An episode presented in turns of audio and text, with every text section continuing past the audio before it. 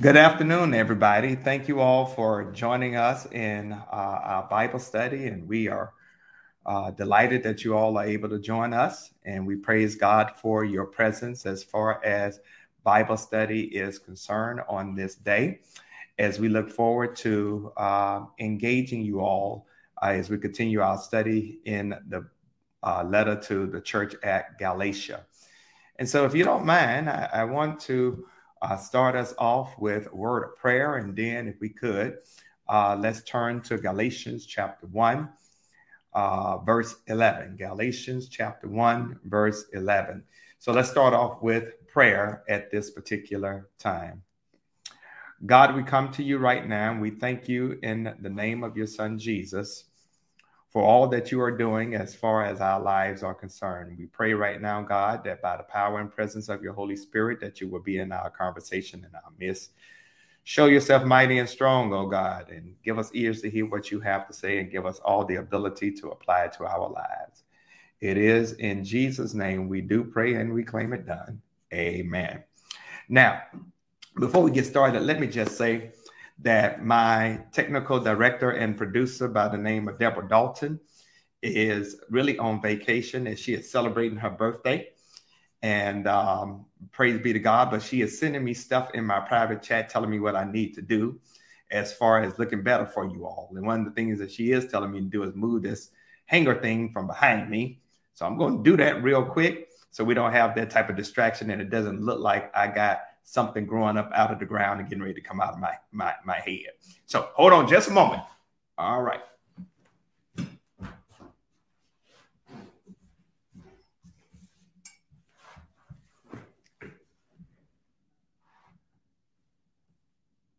All right. Is that looks a whole lot cleaner and better. For all of those that are coming, as far as our chat is concerned, we thank God for your presence, and it's so good to see each and every one of you, and we thank God for you. Let me just make sure that I'm good as far as how things are looking, and we're going to go ahead and get started as far as today's conversation is concerned. That being said, Galatians chapter 1 verse 11. Galatians chapter 1 verse 11. Galatians chapter 1 verse 11. And as we look at this particular verse, this is really Paul justifying who he is as far as being converted, being an apostle, being a worker for Jesus Christ. And we want to unpack this because there's a lot of intentionality that Paul is dealing with when it comes to the spread of the gospel of Jesus Christ. So starting at verse 11, these words printed, I'm going to ask you to just highlight some stuff, circle some things, and let's focus on it. But I make known to you, brethren, as brothers and sisters, that the gospel which was preached by me is not according to man. Highlight that whole verse. Verse 12, for I neither received it from man, nor was I taught it, but it came through the revelation of Jesus Christ. I want you to highlight the phrase, but it came through the revelation of Jesus Christ. Verse 13. For you have heard of my former conduct in Judaism. I want you to circle the word Judaism. I want you to underline the phrase former conduct. How I persecuted the church of God beyond measure and tried to destroy it. Highlight that whole phrase. And I advanced in Judaism. I want you to circle the word Judaism. Beyond many of my contemporaries. And I want you to draw a line from the word Judaism, verse 14, to Judaism in verse 13.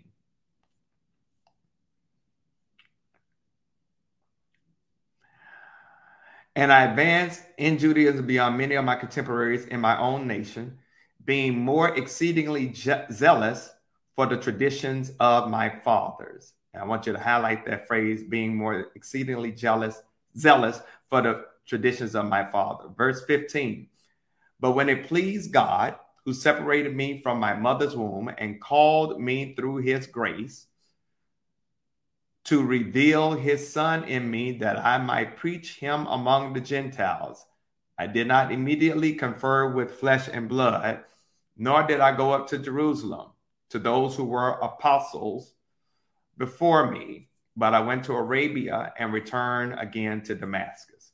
I want you to highlight verse 15 through 17. I want you to highlight all of that. And I want you to circle the word in verse 17, apostles.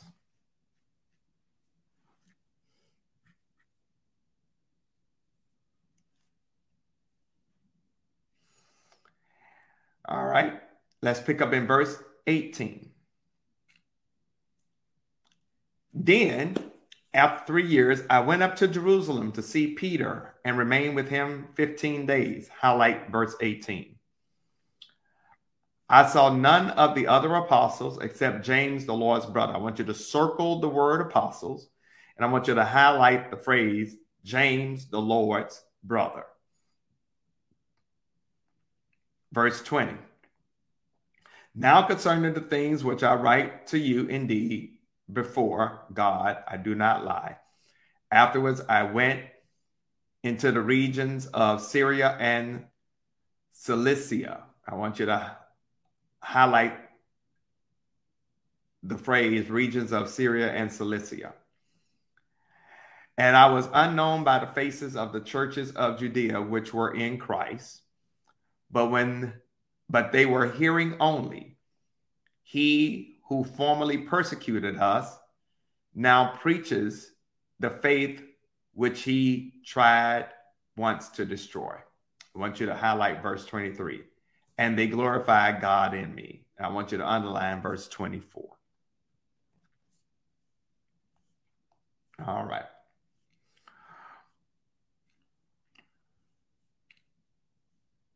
Okay. A lot of work that we want to do here and a lot of unpacking that I want to do. And I pray that I'm able to get it all done as far as our time together is concerned, because this is the beginning of the richness that I want to attribute to the writings of Paul as far as the Church of Galatia is concerned.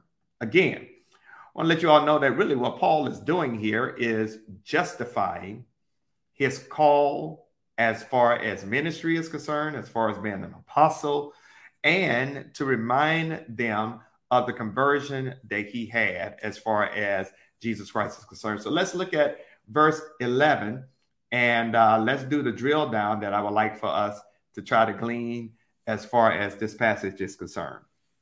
I make known to you, brothers and sisters, when you see the word brethren, that's really men and women, brothers and sisters, that the gospel which was preached by me is not according to man. Now, just from that particular verse, we can derive that what Paul is saying is that this gospel that I am sharing with you, I wasn't sent by a man to preach it, and it wasn't given to me by a man to preach it. So as Paul is dealing with trying to convince people that wanted to refuse and recognize his authority as an apostle, he goes back to the very beginning of his conversion experience and how he came to share this gospel. Paul wanted the Galatian believers to know that beyond any doubt, he is an apostle. Now, he's not part of the original 12. And as a matter of fact, for those that know something about the original 12, Jesus called 12 men to follow him. Out of the 12 that he called to follow him, at this particular juncture, one of them had committed suicide, Judas Iscariot, the one that betrayed Jesus. So they selected another apostle to follow him. And that is, of course, you will see that if you read your Bible, you will see that, I believe, I want to say in Acts chapter 1. They got a replacement for Judas.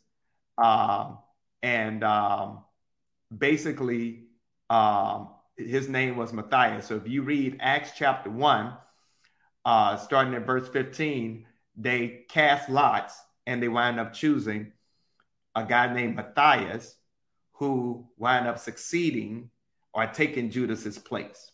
Okay. So when we talk about casting lots, there were different ways in which that was done. It's almost like either pulling the straws or having a vote. So in that particular framework, that's what it means when they talk about casting lots. So Matthias became part of the, quote, 12 apostles. That being said, what Paul wants us to understand is that he's not part of that 12. Now, here's what I want you to understand about the concept of apostle, and it's twofold.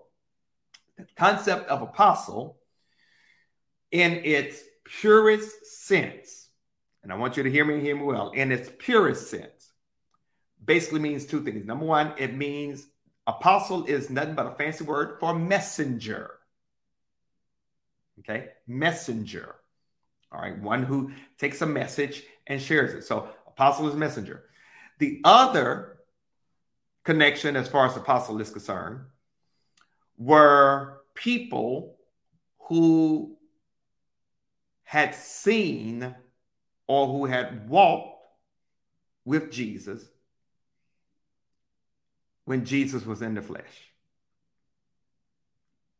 Okay? Those who had a connection with Jesus when he was here on earth. Paul gains his insight as far as an apostle is concerned because he saw the risen Savior on the road to Damascus. Jesus had an encounter with him on the road to Damascus and changed him from a persecutor to a church builder. We'll talk about that a little bit later. So he claims his apostolic authority by going back to the fact that he has seen the risen Savior in the flesh. All right.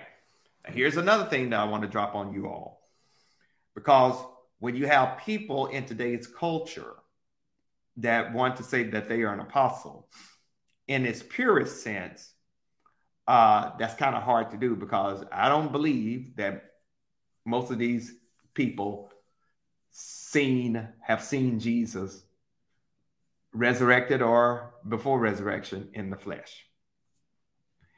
The interesting thing is that like with the Catholic Church, and I would even say with the Coptic Church, many of them trace their sense of apostolic succession and authority back to two people, Peter or Paul. Okay, Peter or Paul. Paul considers himself to be an apostle to the Gentiles, to be a messenger, to share the gospel with the Gentiles. Now, this is very important, this stuff that I'm laying out for you all, because as we look at what Paul did, Paul wants us to understand that this gospel he preaches came by another source. So there are three things that I want to share with you. Number one, Paul is letting us know that it did not start with man. He wants us to understand that man-made religions emphasize human works and merit for salvation. Paul's message did not. And when you read the writings of Paul, Paul always talks about how we are saved by grace through faith. All right. Secondly, Paul wants us to know that he did not receive the gospel from any other human source.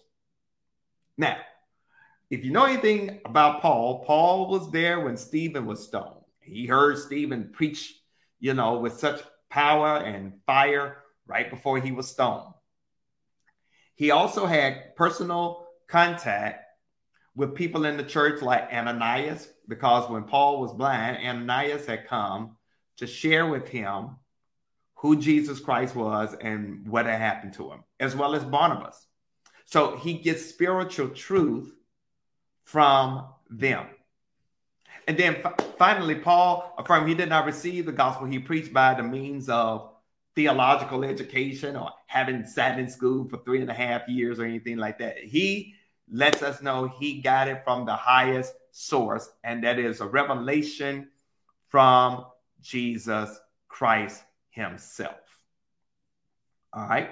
So when he says, brother, I want to make known to you that this gospel which I preached was not given to me according to man. And in verse 12, he goes on further to say, for I neither received it from man, nor was I taught it, but it came through the revelation of Jesus Christ. Now, one thing that we got to understand, and I really kind of want to drill down on this just a little bit, that when it comes to the very essence of our understanding of who God is through Jesus Christ, we must understand that this gospel cannot be human-centered. It has to be God-centered. Christianity is not human-centered. It is God-centered or Christ-centered. And when you look at all the other religions in the world that tend to be what we call polytheistic, which has many different gods, those religions have created gods who represent power, sometimes evil power, gods that are sexually induced, gods that are more or less driven by particular benefits or just share particular benefits. All right. So in that particular vein, that's what we have to be very careful of as far as understanding the difference between our Christian religion and religions of other sorts. Okay?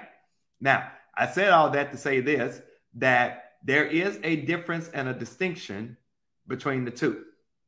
All right. Now, notice what where Paul really started launching into. Because in verse 13, he says, for you heard of my former conduct in Judaism, how I, persecuted the church of God beyond measure, tried to destroy it. Once Paul found out that Judaism was in the process of being usurped by Christianity, he went on a tear. He went on such a tear that he created terror in the hearts of the believers in the early church. All right. Now, what you got to understand is that Paul really was considered to be one of the up and coming Pharisees of his day. All right. And in him becoming one of the up-and-coming Pharisees of his day, if you read in his letter to the church at Philippians, particularly, I think it's chapter 2.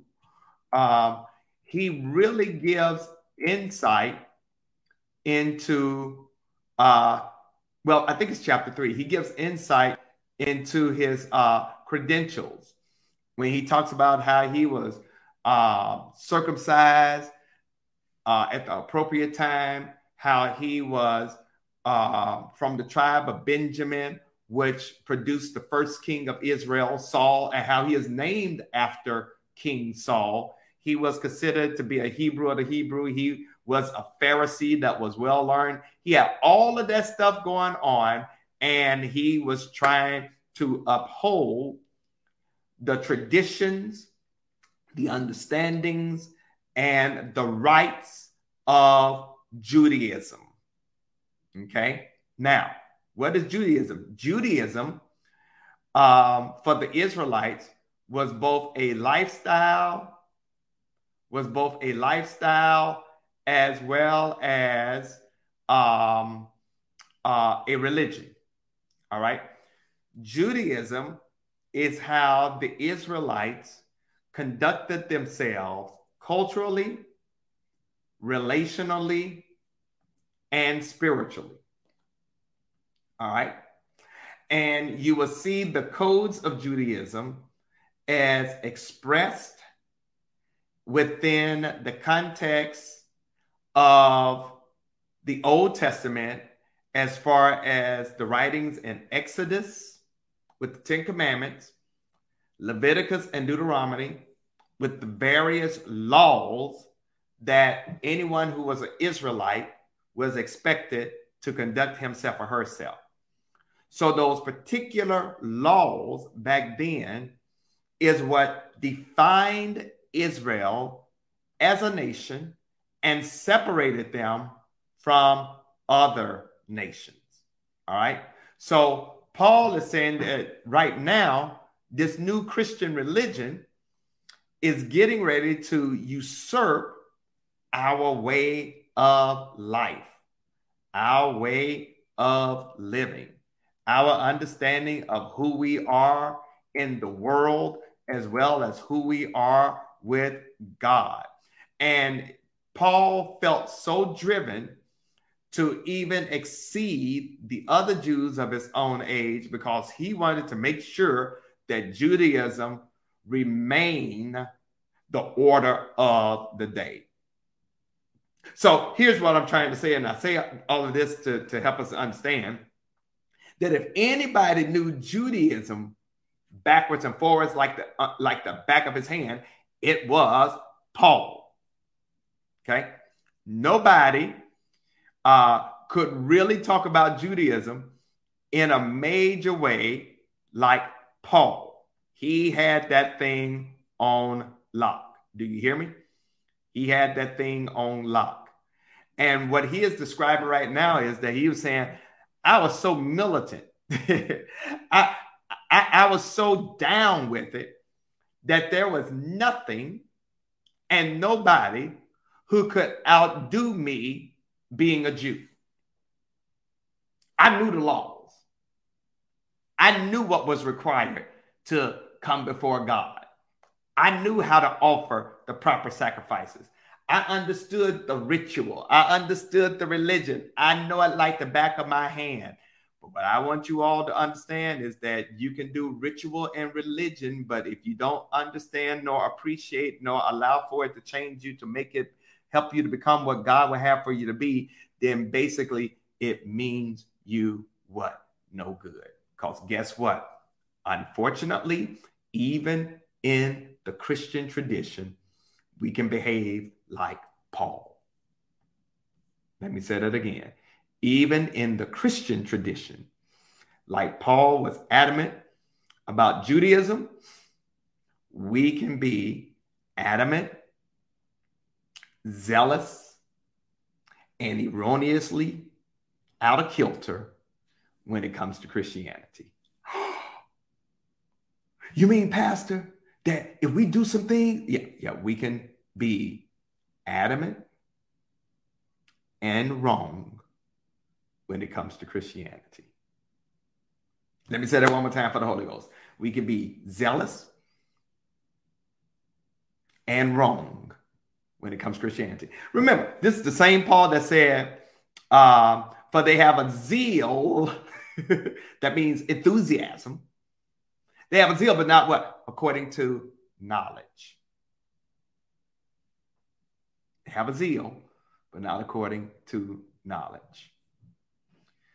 Because when you have a zeal, but not according to knowledge, what you will tend to do is you will tend to take scripture or take a ritual and pervert it and mess it up.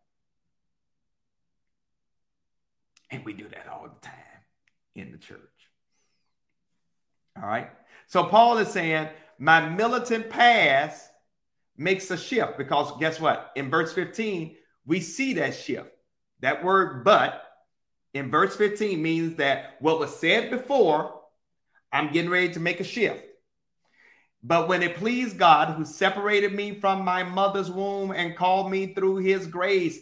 Understand that word grace means it is God's unmerited favor. In other words, he didn't deserve it. God placed a call upon his life to reveal his son in me that I might preach him among the Gentiles. Not the Jews, but the Gentiles. Not the Jews, but the outsiders. Not the Jews, but the ones that many Jews consider to be the ultimate sinners. Are you all with me? Okay. All right. Because I really want to drill down on this. I did not immediately confer with flesh and blood, nor did I go up to Jerusalem to those who were apostles before me, but I went to Arabia and returned again to Damascus. All right. Here's what happened in these three verses I just dropped on you. But it pleased God who separated me from my mother's womb and called me through his grace. In other words, God got a hold of Paul's life. Paul wasn't looking for it. Paul, in fact, read Acts chapter 9 one day for your own sharing, and you would discover Paul was on his way to persecute the church in Damascus, in Syria. He was heading down that dusty road, and Jesus, for all practical purposes, arrested him, changed his life, turned his world upside down. Okay. Now, let me just say something about traditions, because we live in a time and in an age and in a day where I often hear people say, well, some of these traditions, we need to get rid of them and And there's a difference between tradition and traditionalism. Traditionalism is the dead faith of the living. Traditions are the living faith of the dead. All traditions aren't bad. Please understand this. All traditions aren't bad. The St. Paul Church got quite a few traditions, and all traditions aren't bad. Some are, but most aren't. Okay? Good traditions, hear me well, are practical attempts to fulfill or express a truth or an idea of Scripture. Those are good traditions. All right? All right? And so what happens is that as we carry out those traditions, they become repeated patterns for worship, for serving, for running a church. For example, communion is a tradition. All right? Baptizing through immersion is a tradition. You got me? All right? Y'all with me? Okay. Spitting in your hand ain't a tradition. Yeah, I'm going there. Okay. That's somebody that has taken scripture out of context. You all probably have heard about the preacher that spat in his hand and then put his spit on his brother's eyes, trying to replicate or demonstrate, rather, Jesus healing the blind man. All right. That ain't tradition. that is a bad misuse of scripture, and that is allegorizing the scriptures to mean something that Jesus nor the writer of that gospel never intended. Okay. All right. So that ain't a tradition. Okay. All right. So, but the thing we got to understand about traditions is that it can keep us from doing what we ought to be doing. Okay. For example, in some churches, there was tradition of, you know, women not only not preaching, but they always had to wear dresses to church. Or there's a tradition that you only had to wear a suit and dresses to church. And I'm glad we ain't caught up in that tradition. Okay, because they can keep us from doing what we need to do. But here's what I really want to drop on you and drive home. Mindless repetition of a tradition without understanding its background can lead you to doing wrong. All right. And when it comes to the Apostle Paul, he admitted that he was violently defending a tradition that was out of step with the plan of God. He was actually persecuting God under the guise of trying to maintain the traditions of his fathers. And while scripture should be our source of truth, our applications from it cannot claim absolute inerrancy. Our traditions are only as true as their faithfulness to what the scriptures can actually affirm. Ooh. All right. So what are you saying, Pastor? What I'm saying is, if you take a scripture out of context just to substantiate something crazy or idiotic, you make that scripture look bad. Am I making any sense? That when you take a scripture and you apply it in a way that the author nor Jesus never really intended, you make that scripture look bad. Okay? Let me go ahead and drill down with this. So Paul is saying, first of all, God set me apart at birth. God knew what God wanted to do with me before I was born. Second of all, God set me apart by his grace. All right. And thirdly, what God did was reveal Jesus Christ to me. All right. Now remember, on that dusty road to Damascus, Paul was blinded. He had seen Jesus. He heard the voice. He became blind. Paul thought that Jesus, prior to that encounter on the road to Damascus, was a fraud, was a trickster. God gave Paul an outward vision of Jesus Christ on that Damascus road, and later on an inner revelation concerning who and all Jesus was about. And that purpose was so that Paul could go and preach this gospel to the Gentiles. He became known as an apostle to the Gentiles. So really what Paul is saying is that my conversion experience and my commission to preach this gospel had nothing to do with humanity. It has everything to do with God. All right. Now, here's what I want y'all to understand before you jump out there and do something that God ain't ain't called you or told you to do. That when Paul preached the gospel and Gentiles' lives were being changed and they were coming to Christ, that was the substantiation that Paul had been called by Jesus. Okay?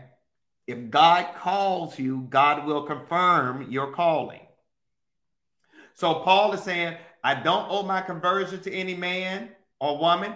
I don't own my calling to any man or woman. I owe it to God. How else could you have a major change from a person who was a persecutor of the church to become a preacher of the gospel? God had to have done it. Okay? God had to have done it. Are you all with me so far? All right. So when God called Paul and commissioned Paul and converted Paul, a couple of things happened. Number one, Paul now understood the principle of the resurrected Christ.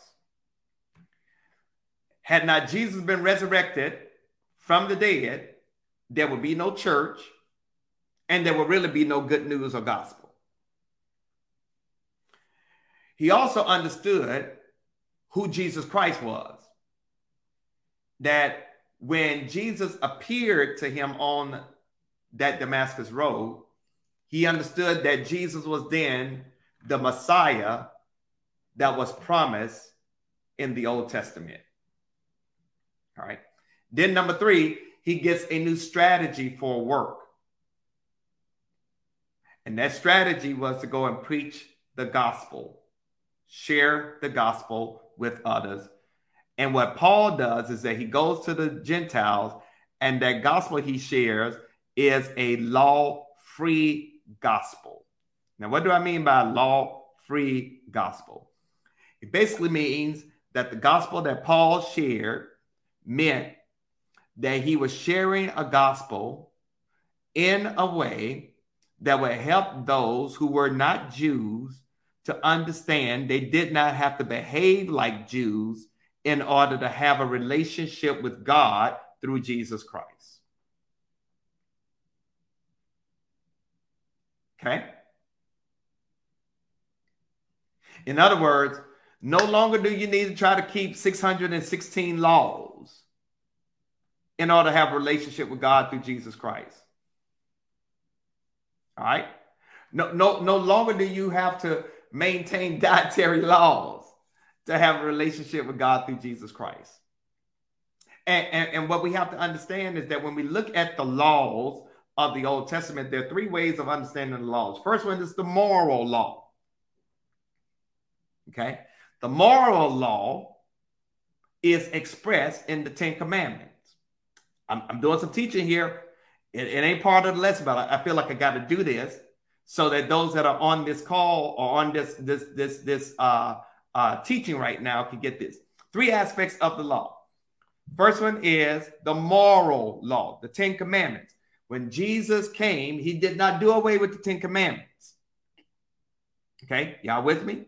The Ten Commandments are relatively universal, regardless of your belief. So, it's still, you still are expected to honor your mother and father. You still are expected to remember the Sabbath and keep it holy. You still are expected not to commit adultery, not to steal, not to kill, not to bear false witness against your neighbor, not to covet. Okay, you're still expected to do those things. That's the moral law. The second kind of law is the ceremonial law. Ceremonial law were the things that made a person unclean to go into the temple. So interestingly, when it comes to ceremonial law, it was the ceremonial law that separated Israel from all the other nations. So ceremonial law were things like, for example, if a woman was menstruating, she couldn't go to the temple.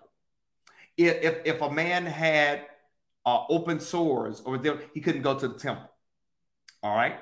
So it was things like that became ceremonial. The third one was the religious law, and the religious law was how Israel handled the holy things of God. Now, ceremonial law and religious law, we are not Jews. That stuff does not necessarily apply to us. Okay? and the only person that fulfilled those laws perfectly is Jesus Christ. And so when Jesus comes and he interprets those laws, in the eyes of the Pharisees, they were messed up because their way of viewing the law was, watch this, it was restrictive. Jesus' way of viewing the law was liberating. All right. So now that Paul has shown up, and Paul's getting ready to go share with the Gentiles who Jesus Christ is, you had a group in the church, the churches at that time known as the Judaizers, who were saying, Paul don't know what he's talking about. In order for you to be a Christian, watch this, because part of that religious law was that men had to be circumcised to verify that they were Jews. Now, can you imagine back then? No, it's kind of hard. Being good and grown and being told you got to be circumcised to have a relationship with God through Jesus Christ. That would be a major turnoff.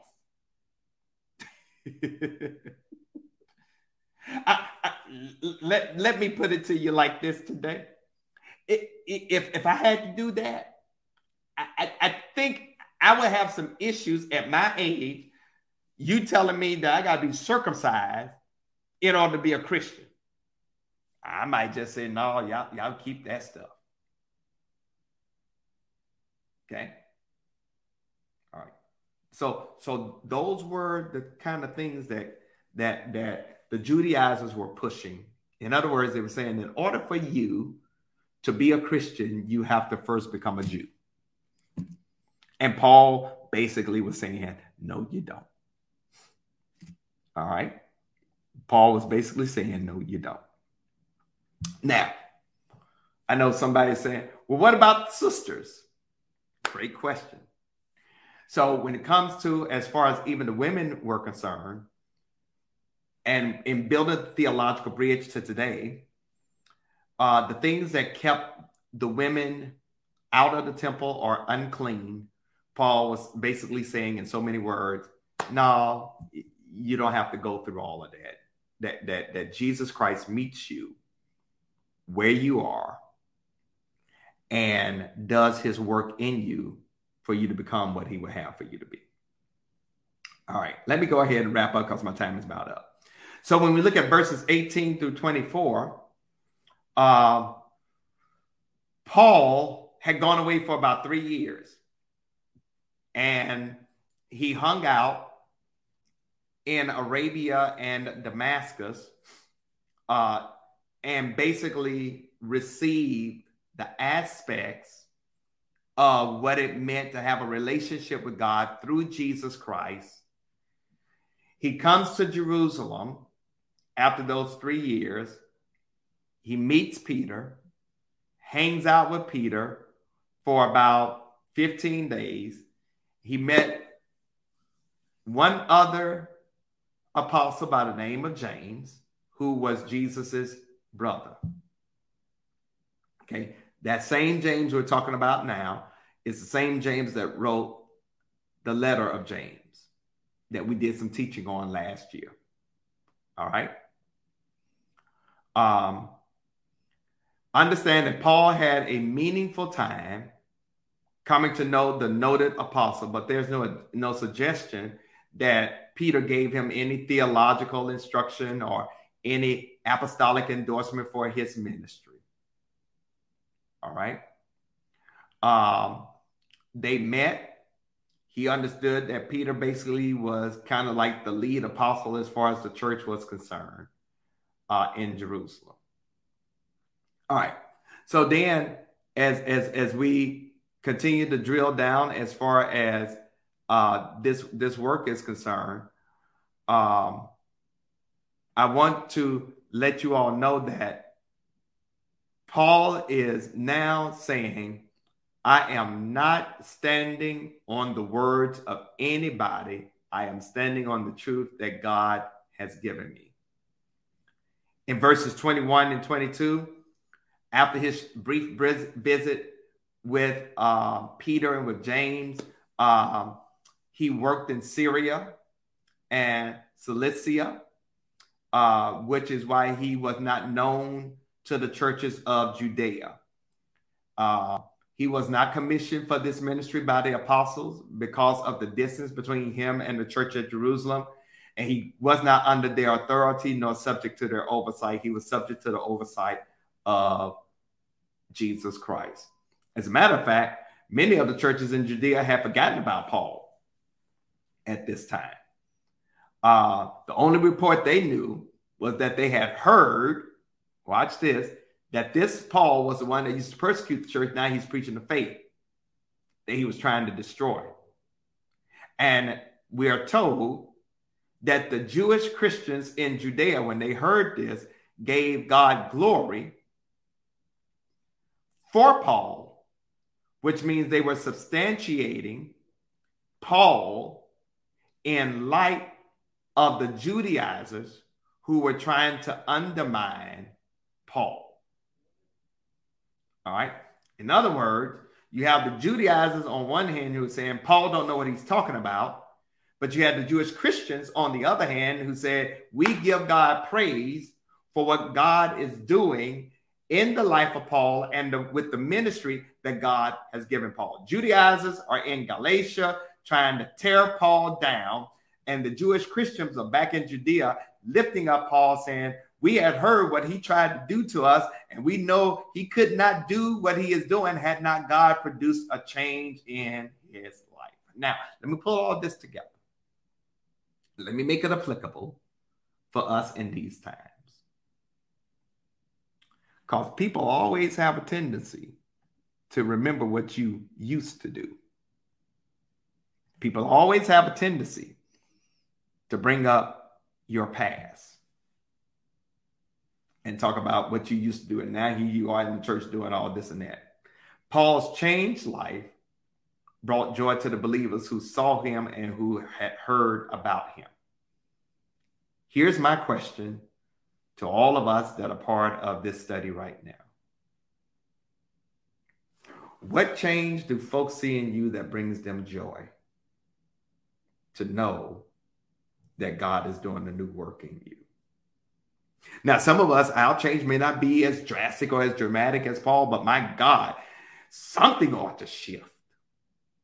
There ought to be some sign in us that God is growing us. In other words, there ought to be some movement toward being a little bit better today than we were yesterday or last week or last month or last year or 5 years ago or 10 years ago or however long you came to Christ. You should not be, and this is what I want to drill down, you should not be the same person you were when you first got saved.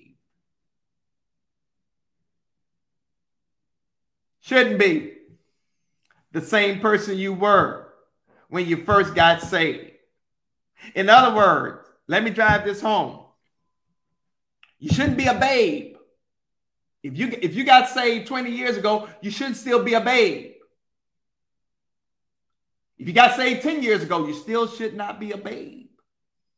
Now, if you just got saved yesterday, you still got some baby ways and you got to grow. But here's what I want to drive home. That there ought to be what? Progressive, positive growth. That people ought to see a change in you and it ought to bring them joy. And it ought to bring God glory. It ought to bring them joy. And it ought to bring God glory. Paul, after all is said and done, substantiates his apostolic appointment and his conversion experience. Watch this. Through his life being changed for the better. My prayer is that we as followers of Jesus Christ, that people can see what God is doing in our lives and get joy and God get the glory. All right. Okay, I'm done for today. I'm done for today. If there are any questions or comments, if you would put them in the chat, if you have any questions, I want to give you the opportunity to share in the chat before we close out in prayer. Any questions?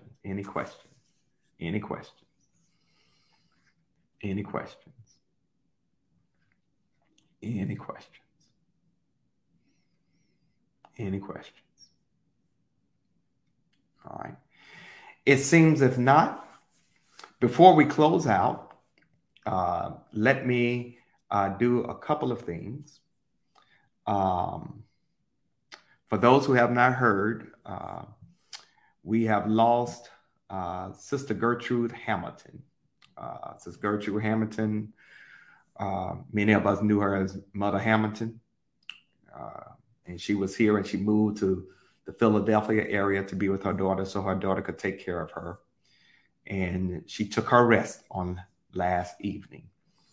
And so we want to lift that family up in prayer. And once we find out those arrangements, we'll let you know. Most likely it will take place in the Philadelphia area. And she would have been 106 years old, I believe, this year. So we thank God for her life and longevity. And we praise God for her. The second thing I want to let you all know that if you want to give, you have the capacity to do that now. You can mail, check, a money order to the church at 1401 Allen Street, Charlotte 28205, or you can drop off cash, check, a money order here at the church. Call the church office for us at 704-334-5309 to let us know so that you can make sure someone is here at the church to receive your offering. You can also give through ACS or Church Life, as far as our website is concerned. Then you can finally give through the app called Givelify. So if you feel led to give right now, we ask that you would do that.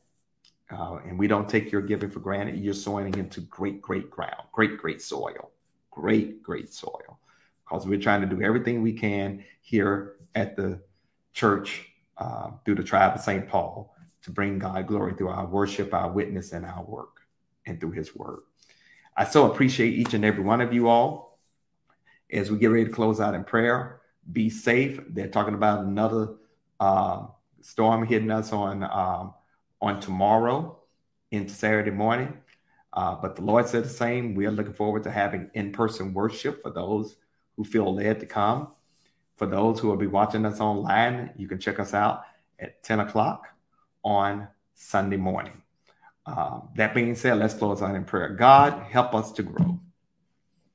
Paul so demonstrates in a very meaningful, tangible way that the call and the conversion experience you produced in his life caused him to grow in the grace and knowledge of who you are. Help us to do the same. Help us not to remain the same. Help us to bring joy to the lives of others who interact with us because of the change you make in our lives, and you get the glory. In Jesus' name we pray. Amen. Listen, I love you. God loves you even more. You all be safe. Take care of yourselves. Remember, when you venture out, wear your mask, practice social distancing, wash your hands, and get vaccinated.